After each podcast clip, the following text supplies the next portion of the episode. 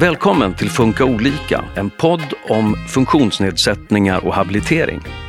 Hur får man vardagen att fungera så bra som möjligt för barn och vuxna med fler funktionsnedsättning? Och hur kan man arbeta med de vanligaste svårigheterna? Det är temat här i podden i de kommande avsnitten där föräldrar och experter delar med sig av sina erfarenheter. Jag gjorde för ett antal år sedan någonting vi kallade för Andreas manual. Jag möter många anhöriga som känner att de behöver följa med till vården som informationsbärare även fast de har vuxna barn. När vi har introducerat assistenter och det kommer nya människor så, så säger vi alltid att eh, det här är någonting som måste få ta tid. I det här första avsnittet pratar vi om livet med personlig assistans, kommunikation och informationsöverföring. Mitt namn är Åsa Melin Mandre och jag sitter här tillsammans med Marita som är mamma till en son på 18 år. Hej Marita! Hej hej! Och så har jag sällskap med Elin, mamma till en son på 6 år. Hej! Hej, välkomna båda två. Och utöver er föräldrar så har jag även Camilla Gustafsson som arbetar som vägledare för vuxna med flerfunktionsnedsättning vid habilitering och hälsa. Hej Camilla! Hej! Du, jag tänkte börja med dig. Jag rabblade en lång titel här. Eh, men vad gör du för något om dagarna? Jo, i det här uppdraget så ingår tre delar. Eh, dels att samla och sprida information. Det ingår också att eh, uppmärksamma systemfel att svara på frågor och vägleda. Det kan vara både anhöriga och det kan vara även vårdpersonal och omsorgspersonal. För lyssnare då som kanske inte är helt bekant med flerfunktionsnedsättning, vad innebär det? Eh, flerfunktionsnedsättning innebär att man har eh, måttligt till grav intellektuell funktionsnedsättning och eh, grav rörelsenedsättning. Och dessutom i kombination med andra funktionsnedsättningar Ofta kan det vara syn eller hörselnedsättningar, eh, autism, eh, epilepsi. Eh, men, men flerfunktionsnedsättningar är inte samma sak som att ha olika funktionsnedsättningar, utan man kan ha till exempel autism och en rörelsenedsättning och det räknas inte som flerfunktionsnedsättning, utan det här är eh, personer som har omfattande flerfunktionsnedsättning och stora konsekvenser och där också de olika funktionsnedsättningarna påverkar varandra. Vad är det som är gemensamt för den här gruppen? Eh, det, är en, det är en väldigt eh, heterogen grupp. Eh, och eh, det är, liksom, det är inte så att det är en och samma diagnos, utan det, det är väldigt olika anledning till varför man har fått en flerfunktionsnedsättning. Men det är en grupp som kräver mycket eh, vård och, och omsorg? Ja, det gör man alltid och att man är alltid beroende av andra dygnet runt för att kommunicera och för att förflytta sig och äta och så vidare. Hur många är det som har en flerfunktionsnedsättning idag i Sverige? Vet vi det? Ja, eftersom det är eh, som en heterogen grupp och att det är, eh, inte, det är inte en speciell diagnosgrupp så är det inte känt precis hur många som har flerfunktionsnedsättning. Men vi vet att i Stockholm så hade habilitering och hälsa, eller har habilitering och hälsa årligen kontakt med ungefär 400 personer med flerfunktionsnedsättning, vuxna. Dessutom finns det barn. Ja, precis. Och dessutom så finns det personer som inte har kontakt med habilitering och hälsa. Två av de här barnen är Marita och Elins söner. Marita, din son, han är 18 år. Mm. Kan du berätta kort om honom? Oj, var börjar man? um, Han råkade födas i Ungern eftersom vi råkade befinna oss där på utlandskontrakt. Föddes för tidigt efter en eh, lite krånglig graviditet. Men var ganska pigg och glad och social och vi märkte inte så mycket i början. Utan det tog eh, några månader innan vi började inse att det var inte bara för att han var för tidigt född som det faktiskt var någonting med honom, någonting annat. Och efter diverse turer och eh, kontakter med läkare så kom vi väldigt, ganska tidigt till eh, träningscenter i Ungern. Och där började vår resa eh, tillsammans med vår son. Man, Vad gjorde ni där på eh, träningscenter? Alltså man, vi fick tidigt vi förstod tidigt, eh, inte minst i ögonen på de läkare och eh, personal som fanns där, att eh, han verkade ha en grav skada. Och man trodde tidigt att det var en CP-skada, vilket bekräftades sen. Och vi gick till det här träningscentret ett par gånger i veckan. Efter ett tag så fick han även komma till badträning en till två gånger i veckan. Så vi träffade personalen där väldigt ofta och fick med oss eh, mycket av träning och aktiviteter att göra. Och det de sa till oss, det var att det här är tufft. Eh, vi ser att det här ser ut att vara väldigt stor skada, eh, men vi kan hjälpa er att hjälpa ert barn. Och det här gjorde ju att vi Någonstans så kändes det som att mm, visst, man trillar ner i källaren och min man mer än vad jag gjorde tror jag. Jag var bara här och nu och tyckte att ja, men då så, då kan vi göra något. Men det gjorde att vi någonstans hade vi fick en, en eh, känsla för att ja, men vi kan faktiskt göra något, vi kan bidra. Vad var det för eh, redskap de gav er?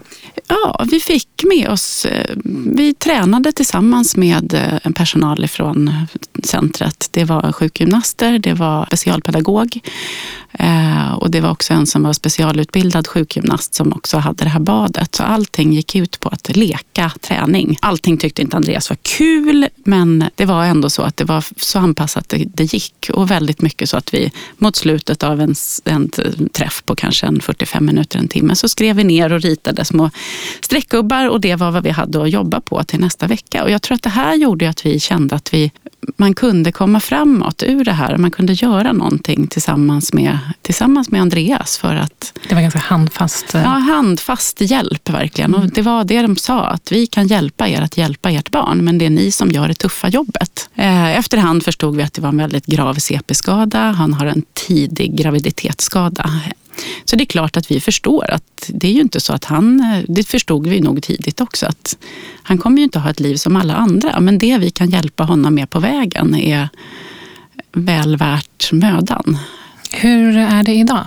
Eh, idag går han, han har gått eh, två extra år på grundskolan eh, i träningsskola på Jordiellskolan som den heter och sen eh, har han nu gått vidare till Move and Walk. Och båda de här skolorna har varit inriktade på träning. Elin? Ja? Din son, han är sex år. Det stämmer. Kan du berätta lite kort om honom? Ja, han är eh, nyss fyllda sex år och eh, hans eh, skada uppstod i samband med förlossningen. Han fick syrebrist och eh, fick därav då en svår CP-skada. Till skillnad från Marita så var eh, våran son svårt skadad från första minut och eh, i stort behov av mycket omvårdnad från, från dag ett. Så det först, det först började med en eh, lång period på sjukhus eh, och sen så fortsatte då omvårdnaden hemma. Han, är idag, han har idag ett eh, flerfunktionshinder då, som innebär utvecklingsstörning och eh, han har problem med all motorik. Han har andningsproblem och kan inte äta, så han, får sond, han äter via sond.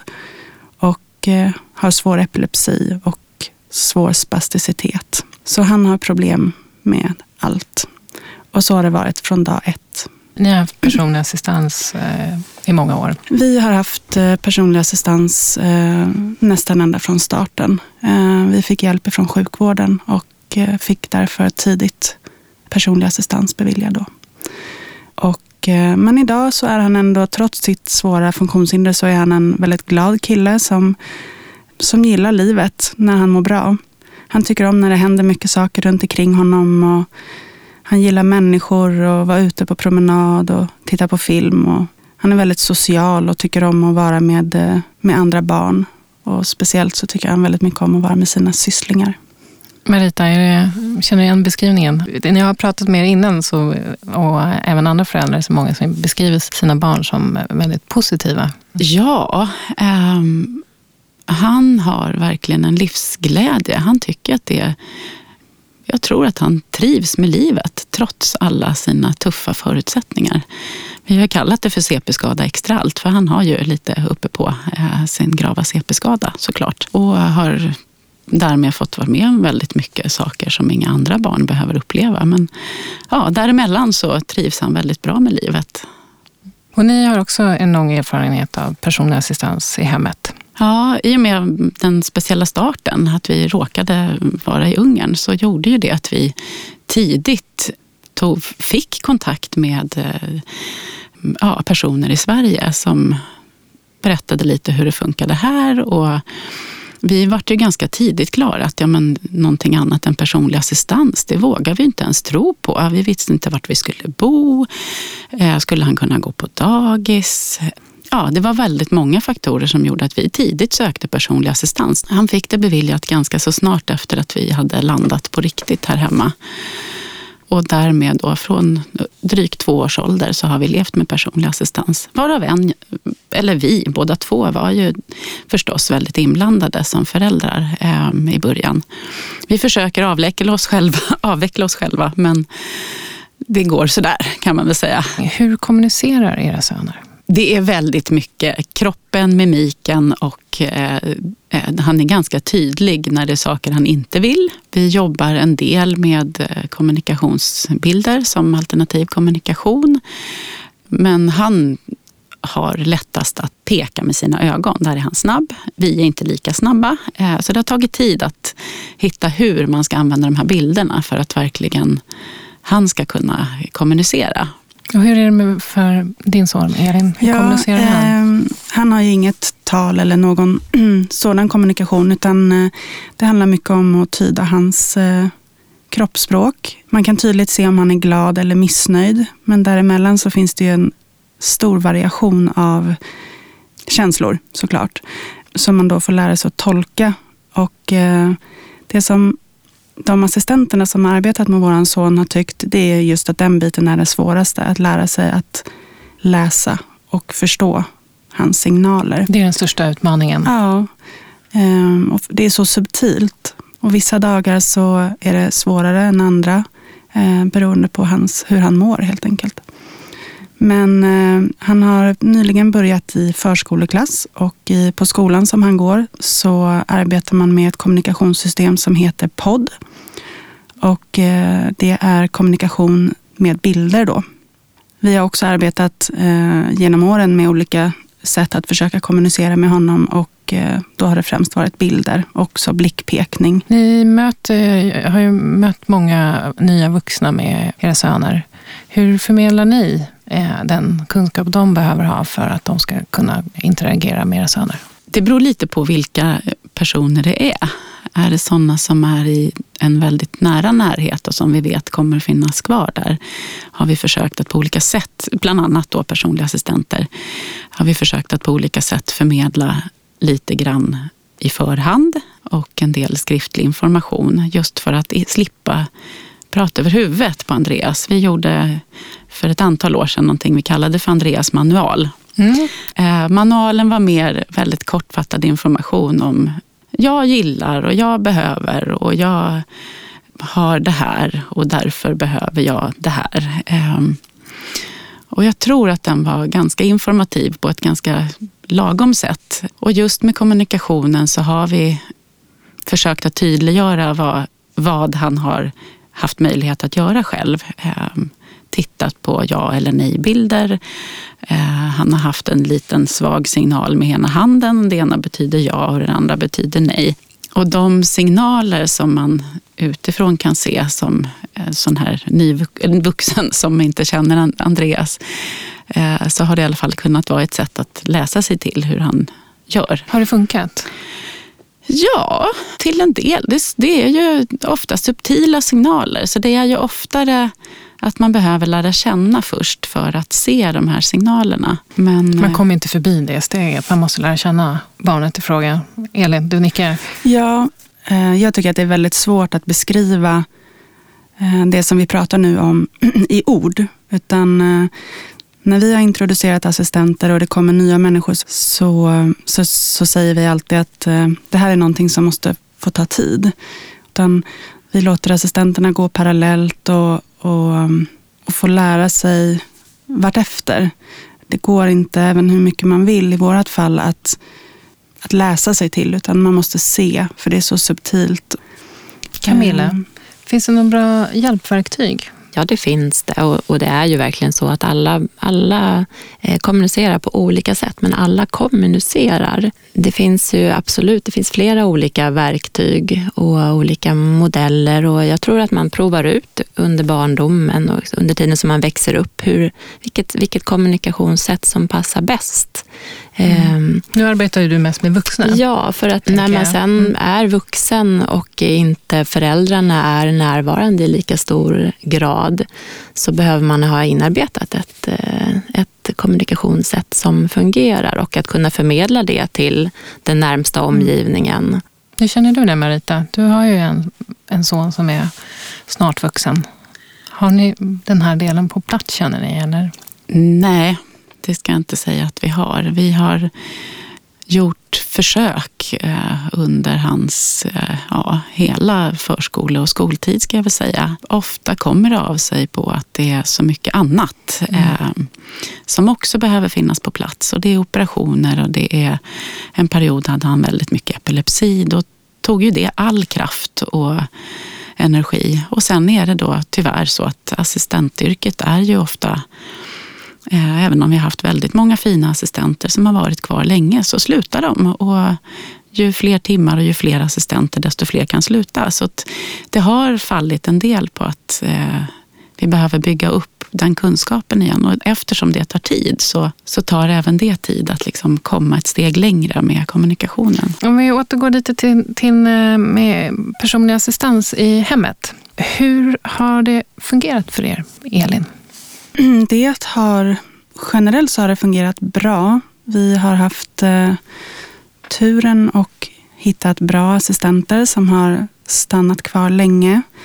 Um, så vi har fått en bra kontinuitet med personal. Det är en utmaning att få kontinuiteten? Ja, generellt. verkligen. Mm. Och eftersom att det är en lång inskolningstid, om man säger. Det tar, det tar lång tid att komma in i arbetet och lära sig alla alla detaljer så mm, då är det också viktigt att man får den personen att stanna kvar för att få hela liksom, pusslet att hänga ihop. Vad har varit mest utmanande?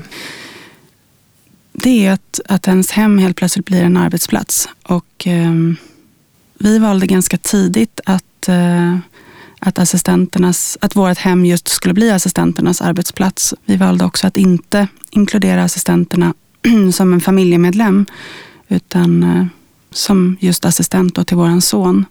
Det måste finnas för och nackdelar, tänker jag. Precis, det gör det absolut. Nackdelen är att vi i perioder har eh, känt oss lite, hur ska man säga, svårt att hitta ordet för det, men eh, att man inte kan vara sig själv riktigt i hemmet. Man har en publik? Man eller? har en publik, precis. Eh, man får tänka sig för vad man säger och vem som är i rummet intill. Och att inte kunna gräla eller ta upp en diskussion när man vill eller hur man vill. Utan vi har ju valt att eh, hålla det utanför. Liksom att assistenterna till exempel inte ska höra våra gräl eller så.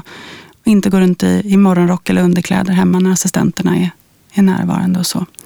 Det måste bero mycket på hur, hur, vilken familj det är. Precis. Jag. Vilka vanor och Precis. man har. Och det, det valet gjorde vi och jag vet väldigt många som, som gör tvärtom. Eh, som ser assistenterna som en i familjen och är väldigt familjära. Men det krävs ett aktivt val där? Jag tror det. Mm. Jag tror det. Marita, hur har ni gjort där? Eh, det tog ett tag innan vi, ja men i början så var det ju så att vi tyckte, ja, ja vi ska lika vi gör ju ändå mat så vi kan väl lika gärna, när han var så liten och vi hade små barn hemma så kunde vi lika gärna göra mat till assistenterna och det var ju först när det kom både en och två vegetarianer i hushållet och, som vi insåg att det här var kanske inte så lyckat. Men eh, det förenklade ju tillvaron för oss alla då. Eh, så jag tyckte nog ändå att det var ett okej val. Eh, men det är väldigt lätt att man halkar in i fällan att åka in lite för mycket i varandras liv tror jag. Och det är ju det är inte så bra. Man behöver ha en professionell distans för att, ja, för att orka och för att klara av. Men jag känner mig ju fortfarande som att i första hand är jag mamma. Sen är jag också arbetsledare för hans personliga assistenter. Men den rollen är ju inte självvald riktigt på det sättet. Men jag känner att det är ingen annan som skulle kunna ta det ansvaret. Har du några verktyg där för just att vara arbetsledare för eh, assistenterna? Mycket handlar ju om att försöka vara så tydlig man kan. Eh, och eh, är det saker som man känner att det här vill jag verkligen att de ska tänka på och veta om, då behöver man förmedla det. Eh, vi har förmedlat i skriftlig form, vi har försökt ta det muntligt. Det blir ofta att det gör blivit till två assistenter och sen resten hade vi glömt och kanske man berättar för de här två assistenterna både en och två, tre gånger. Eh, så att vi försöker väl att är det någonting som är viktigt och alla behöver vara delaktiga i så har vi förmedlat det också skriftligt och försökt att få alla att verkligen ta till sig det. Eh, och det är den permen du har med dig idag? Det är den permen jag har med mig idag. kan, en, kan du ta upp den? Jag, jag kan ta upp den. Ja.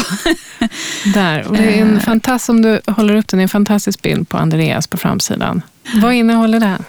Eh, den innehåller ganska mycket av eh, information som alla assistenter behöver veta. Den är hållen i en form där det är tänkt att det är Andreas som berättar. Jag gillar, jag behöver min kommunikation, min träning. Och det är ju väldigt mycket att det är ändå någonstans är att det är inte vi som kommer med piska och, eller habiliteringen för den delen, eller skolan, utan det är ju verkligen det här behöver Andreas. Sen är det kanske inte alltid så lätt att ta till sig ändå, men jag tror att det här i alla fall hjälper en del. Att man faktiskt inser att ja, just det, det är ju, det är ju ändå trots allt därför vi gör det här. Det svåra är kanske att som en perm så blir det ju så att man läser och sen så är det lätt att den kommer i glömska. Så vi försöker med jämna mellanrum att ta upp olika delar av det här på möten eller i andra sammanhang där vi träffar flera av assistenterna. Ehm, eller i parti och minut talar om att se till att läsa just det där avsnittet. Ehm, eller så försöker vi gå igenom det gemensamt. Det är väl det jag tycker är svårast, att de är vårt hem när vi är lediga. Vi har tre barn och det har ju varit det svåra, att man vill inte att det här ska ta så mycket plats när alla barn är hemma, för då behöver även de andra sin uppmärksamhet. Eh, så att just det här att försöka förmedla information utan att behöva ta en massa tid, ja, över huvudet på alla barn, mm. eller kanske framförallt då Andreas, men överhuvudtaget att ta det i, i familjelivet. Det är det vi har tyckt varit svårt. Nu har vi sedan ett tag tillbaka lagt möten på dagtid, eh, träffas ungefär en gång i månaden. Och då är det de som kan kommer. Eh, och vi försöker att eh, se till att det är någon annan som jobbar än de som är schemaanställda, alltså de som jobbar mycket. Elin, ni har också permar? Ja, precis. Ehm, men den mesta av kommunikationen eh, som är löpande sker inte där. Utan eh, våran perm är mer en eh, vad ska man säga, den används inte lika mycket så till, till vardags. Eh, Vår kommunikation och hur vi jobbar är att vi eh, Dels så skickar vi ett eh, månadsmail till assistenterna en gång varje månad där vi eh, berättar om det senaste nytt. Det kan vara allt från eh, medicinska förändringar till eh, andra saker. Det kan vara små, smått och stort. Till exempel skolan vill nu att han eh, ska ha en viss typ av byxor på sig. Eh, helst inte så tajta jeans, eh, för det är lite svårt med hans hjälpmedel och så. Så då får vi förmedla då så att nattassistenten vet vad hon ska sätta på honom för byxor på morgonen. Sen har vi också, vår son då har en eh, egen iPad som är med honom överallt. Och eh, i den skriver vi varje dag. Eh, skolan skriver och vi skriver efter varje arbetspass. Så mm, en assistent som kommer kan lätt uppdatera sig vad som har hänt under dagen och hur dagsformen är. Och kan också gå tillbaka om en, assistenten inte har varit där på, på ett tag. Kan den informationen även användas för vården? Eh, nej. Det funkar eh, inte? Okej, okay. varför inte då? Nej, det här är vår privata iPad, så det är ingenting som, som vården får tillgång till. Däremot så använder vi den som ett verktyg när vi träffar läkare och så, för att vi kan gå tillbaka och se hur det har sett ut. Har han haft mycket kramper en viss period eller ja, vad är det som har varit problematiskt den senaste tiden. Men eh, tyvärr, kommunikationen med vården är ett kapitel för sig. Låt oss gå över till det kapitlet. Mm. Camilla, jag tänkte vända mig till dig där. Hur gör man det? Vad finns det för verktyg och hjälpmedel att ta till? Ja, hur gör man? Så det, det är inte alltid lätt. Och eh, olika familjer, olika personer löser det på olika sätt. Mm. Så en del inom vuxenvärlden bor i eget boende med personlig assistent och andra bor på eh, gruppbostad. Och det är ofta många involverade, både omsorgspersonal och även olika vårdenheter. Hur säkerställer man att eh, kommunikationen sker mellan omsorgspersonalen och vården? Ja, hur säkerställer man den? Det är ett dilemma som mm. man jobbar mycket med. Och Ehm, vi har till exempel tagit fram en folder som skulle kunna underlätta i kommunikationen inför, under och efter vårdbesök som man kan ha med som stöd. Det, jag möter många anhöriga som känner att de behöver följa med till vården som informationsbärare även fast de har vuxna barn. Just för att försäkra sig om att all information når fram och att även få ta med informationen som bestäms under vårdmötet tillbaka och att de försäkrar sig om att de som behöver få tillgång till informationen sprids vidare. Eh, vården har svårt, det är olika journalsystem och det är också i journalsystemen eh, svårt att få någon, en översikt över viktig medicinsk information. Eh, olika diagnoser, för de här personerna har ofta väldigt, väldigt långa, eh, väldigt, väldigt stora journaler. Här finns det absolut förbättringsmöjligheter mm. eh, som behöver, behövs. Elin, känner du igen dig i det här? Det här är ju, tycker jag, ett av de största problemen. Att ha ett, ett eh, svårt funktionshindrat barn kräver enormt mycket av en som förälder. Som jag hade önskat att man hade kunnat få avlastning ifrån vården. Att hålla ihop allting och tänka på allting. En samordning? Ja, i vårt fall så finns det ingen, vi får ingen hjälp med eh, samplanering eller koordination och det finns ingen som har det övergripande ansvaret. Utan där är det ju vi som föräldrar som, eh, som får rådda i allt. Och det är ett jättejobb. Och många gånger så är det vi som kommer med förslagen och lösningarna och det är inte läkarna. Vården är, tycker jag, har stora brister just när det gäller de här multisjuka barnen eh, som har komplexa svårigheter på många håll och kanter. Det är inte en läkare att koordinera utan det är många som ska involveras i vården kring barnet. Och samplaneringen däremellan finns inte idag, tyvärr. Samma erfarenheter Marita? Oh, ja. Mm.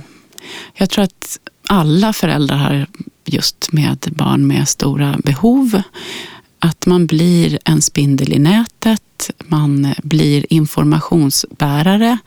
Många gånger mellan specialister som har sin bild där man hellre skulle önska att ja, jag skulle jättegärna vilja vara med men kanske hellre att specialisterna pratar ihop sig med varann snarare än att det är vi som ska berätta vad doktor P eller eh, sjukgymnast K har att eh, säga. Ehm, jag vet att jag någon gång när Andreas var liten, då räknade jag till 85 kontaktpersoner kring hans funktionshinder. Och då mm. räknade jag inte skolpersonal och sådana här vanliga människor som man som barn möter, utan det här var verkligen alla sorters specialister som vi möter. Då inräknat handläggare på Försäkringskassa och kommun och sådana saker förstås. Som man kanske inte har så mycket kontakt med så, men där vi ändå behöver varje gång förmedla vår och framförallt hans historia. Eh, nu har Andreas blivit 18 och vi känner att oj då, vi upplevde ju att barnvården var väldigt svår. Det var väldigt mycket att koordinera, men det hände i alla fall någonting. Nu känner vi att om vi inte gör någonting så är vi rädda att det inte kommer att ske någonting alls. Eh, det blir överföringsmöten och det är ju bra, men det är ingen som håller i trådarna alls eh, ifrån vården som vi upplever. Tidigare så har det ändå varit någon form av sammanhållen vård. Nu är vi utslängda eh, till en vanlig vårdcentral. Eh, sen har vi en del fortfarande kontakter via habiliteringen och bland annat en habiliteringsläkare. Men vi upplever ju inte att den läkaren kan ta hand om allting som man har gjort inom eh, barn sjukvården. Man tror nog att ja, men nu är han ju vuxen, då ska vi inte behöva finnas där så mycket. Och det känns snarare som att nu behöver vi finnas där ännu mer än vad vi gjorde tidigare och det känns verkligen inte bra. Camilla, är det här vanligt? Ja, och det är bland annat därför som den här äh, tjänsten som jag har har tillkommit. Äh, just för att man vet att det är stor skillnad från barnvård till vuxenvård. Mm. Ehm, och när man blir vuxen precis som Marita säger så då är det primärvården som har det medicinska huvudansvaret. Och då kan man hamna på en vårdcentral och hos en eh, läkare som inte alls har en vana av att träffa personer med funktionsnedsättning överhuvudtaget. Så det krävs en hel del, framförallt i början, eh, för att få, för att få det hela att fungera. Och eh, egentligen så om, om i de bästa av världar, om eh, eh, det, det finns väldigt eh, som bra lagar att luta sig på som patientlagen och hälso och sjukvårdslagen och så vidare. Men ofta så upplever man inom vården att man inte riktigt har förutsättningar att arbeta ut efter det här. Och det är synd för att eh, skulle det fungera som det är tänkt så skulle det se mycket bättre ut idag än vad det egentligen gör. För det är inte tänkt att det ska funka på det här sättet? Eh, det är tänkt att man ska kunna få en, fa en fast vårdkontakt till exempel på vårdcentralen. Det låter väldigt bra. Eh, men sen i praktiken så så är det ändå så att eh, den här vårdkontakten kanske slutar och så kommer en ny och så slutar den och så kommer en ny. Och den personen ska hålla ihop vården och Eh, det finns möjlighet att kalla till olika SIP-möten men det är vårdpersonal ofta svårt att ta sig tid. Men man, den, eh, det har man rätt till som SIP-möte som innebär eh, att man kallar till för att få en samordnad individuell plan och där man träffar olika aktörer från olika delar av sjukvård. Men eh, det är ändå vuxna med flerfunktionsnedsättning som flyttar hemifrån till boenden. Ja, oh ja. Och det funkar? Ja, man, man kan välja två vägar där eh, när, när barnen blir vuxna. En del bor, flyttar till egen lägenhet med stöd av personlig assistans dygnet runt och andra flyttar till en bostad med särskild service, då LSS boende. Camilla, du har nämnt att eh, många föräldrar till vuxna med flerfunktionsnedsättningar känner att de måste vara kvar i deras liv som eh, huvudinformationsbärare. Men om man flyttar till ett boende, ska inte det, de kunna hantera det där?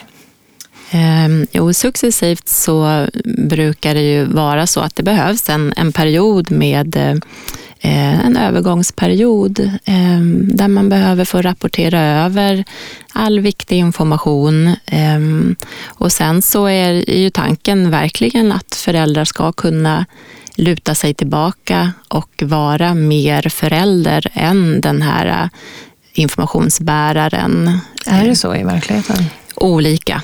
Men det mm. finns eh, exempel på när det funkar bra? Det finns exempel på när det funkar bra, absolut. Det finns mm. också exempel på när det inte funkar bra. Vad sker för utveckling på området där för, för att lösa där det inte funkar bra? Ehm, ja, det är många som är medvetna om de här svårigheterna, så jag ser ändå hoppfullt på framtiden, att man försöker hitta olika hållbara system kan man säga som ökar patientsäkerheten och som avlastar för anhöriga och som underlättar för vårdpersonal. Jag tycker att vi avrundar där. Men innan vi avslutar helt så tänkte jag att vi ska gå bordet runt och ni, baserat på era egna erfarenheter, dela med er av er bästa råd. Ja, först och främst så skulle jag vilja råda alla som eh, har barn som behöver personlig assistans att eh, titta på sin egen familj och ens egna behov och eh, hitta ett arbetssätt som fungerar för, för just er. Det finns inte en familj som är den andra lik och att man tidigt försöker hitta eh, vad som är viktigt för just er familj. Att man pratar ihop sig där innan så att det blir tydligt gentemot assistenterna vad som förväntar sig när man kommer hem till just er. Men också någonting som har hjälpt oss väldigt mycket, tror jag nästan mest utav allt under de här åren, det är eh, att ha kontakt med andra familjer som också har assistans för att kunna dryfta frågor och funderingar som dyker upp. Marita?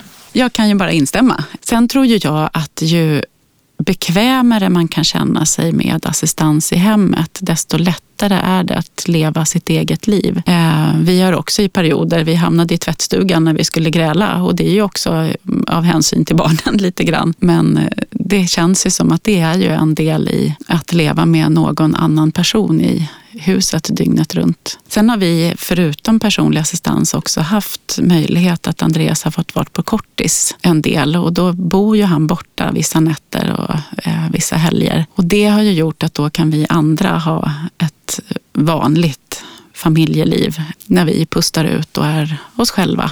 Men det har ju gjort att det känns som att det blir liksom lite Andreas och assistenten som blir en enhet. Eh, och förhoppningsvis, det har varit bra. Eh, de har ju lärt känna varandra och har verkligen en bra kontakt. Men förr eller senare så är det en ny person som är den, den nära kontakten. Men det känns ändå som att det är ett, ett val att ta den hjälp man kan och att också tänka på det här att ju fler personer man får nära sitt barn, desto fler blir det att också kommunicera till. Vi har nog haft många olika vägar, men eh, vi mejlar, jag mejlar en del. Sen har vi de här appar och sånt som ändå finns att hämta på nätet. Eh, sen är det mer vårt eget system, sånt som vi har byggt upp genom åren som är mycket av eh, vad ska jag kalla det för, informationsöverföring. Mm.